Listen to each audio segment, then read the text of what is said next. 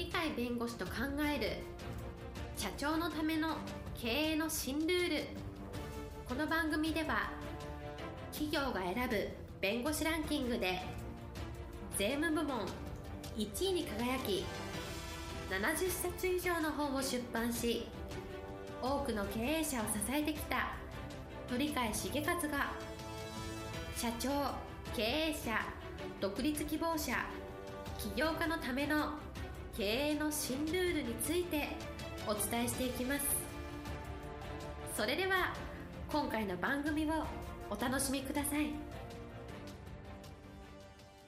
皆さんこんにちは。元気でしょうか？元気が全ての源です。元気でないとつまらない人生になってしまう。元気をお届けします。鳥海です。はいパラリーガルの高瀬です。今日のテーマはですね人の言霊の活用という。はいえ今日のテーマ人の言霊の活用ということなんですが言霊って何ですかね？言霊っていうのは言葉のことなんですけど、はい言葉のことに「霊」って書くんですね。言ってることがまあ霊となってそれがいろんな影響を持ってくるつまり言葉が影響を持ってくる。いい意味での影響がある。悪い意味でも影響があるっていうんでつまり言葉の持ってる影響力のことを古代の人は言霊というふうに言ったと思いますが自分の口からで出した言葉あるいは自分の頭で言葉にしていろんなことを考えるとこれがおのずからその通りの形になって現実になるという体験をされたことがあるのでそれを言霊という形で名称を付けたんだと思いますけどで柿の本の人物っていうでありますがこの方が言ってるのは日本の国は言霊が幸いをもたらす国だとこういうふうに言っておりまして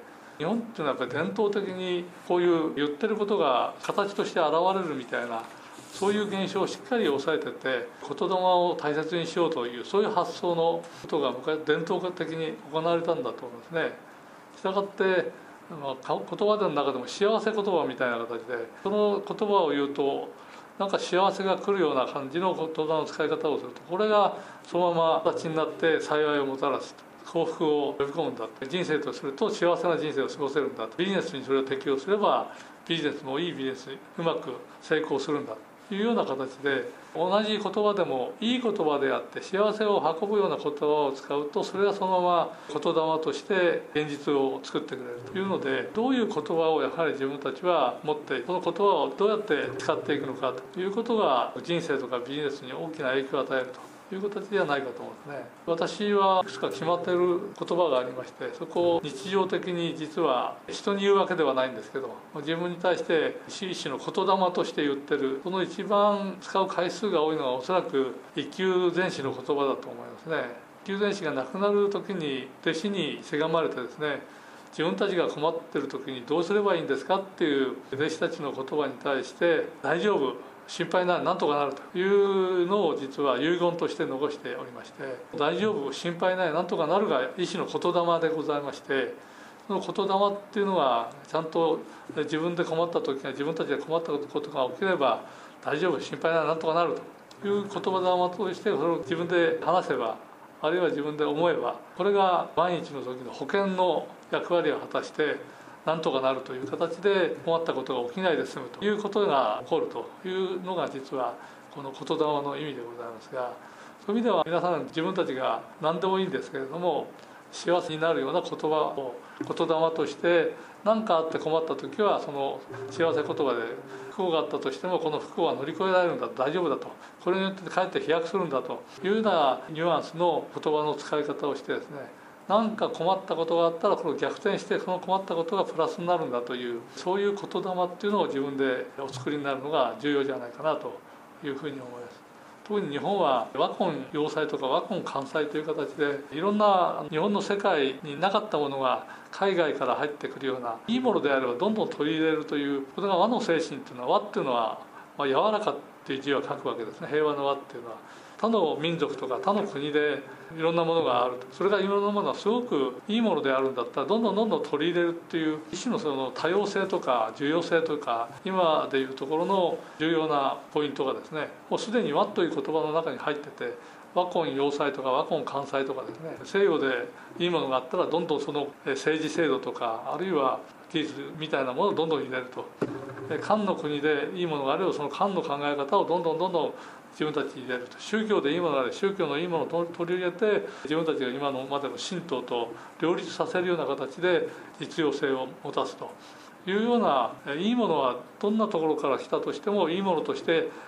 和の文化の中に入れてしまってそれを活用していい方向に持っていくんだと変化があったら変化に対してちゃんと適切な対応するようなやり方を持っているというのがこの日本の言霊のつまり使えるものはいいものとして受け入れてそれを言葉にしてちゃんと活用するんだという考え方がどうも日本には向いてるんじゃないかと思う。当時聖徳太子はまさに仏教を入れて日本の伝統を作りましたし信長は南蛮というヨーロッパで進んでた文化をどんどんどんどん入れて天下を統一する寸前まで行った。家康はその後を継ぐわけでありますが儒教精神に基づいてやっぱり儒教のいいところを取り入れて江戸文化を開いて最終的には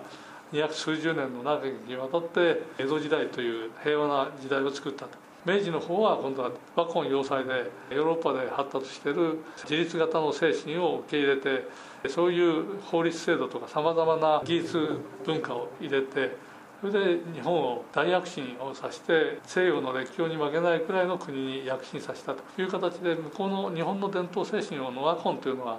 いいものを自分たちが今までの文化にない考え方にないものを入れてそれを自分たちに取り込んでくる一つの言葉をある程度使って言葉として表現することによって言霊になってそれがおのずから重要な経営資源なりですね国家の成長の資源になって大発達をすると。いう形でありますのでこの言霊を大切にするっていうこの日本人の文化しかもいいものはどんどんどんどん取り入れるというこういう新しいものに対する興味関心を持つというだけではなくてそれを実用の方に持ってって自分たちとか自分の国とか自分の会社を良くするっていう発想を成長につながりますのでこういう日本人の伝統的な言霊文化みたいなものは是非お使いになるといいのではないかと思います。そういう意味では言霊っていうのはやはりどちらかといえば幸いをもたらすとかですね成長をもたらすとかいう意味での言霊を選んでそこを日常の中に自分で使って溶け込ますことによってビジネスとか人生を楽しいものにすると成長させる方向に持っていくと。つまり言霊パワーをぜひ活用する。これが実は日本人の文化ではないかと思います。はい今日のテーマ人の言霊の活用でした。今日も元気で楽しい一日をお過ごしください。はいありがとうございます。本日の番組はいかがでしたか？この番組は毎週月曜日7時に配信いたします。それでは次回の配信を楽しみにお待ちください。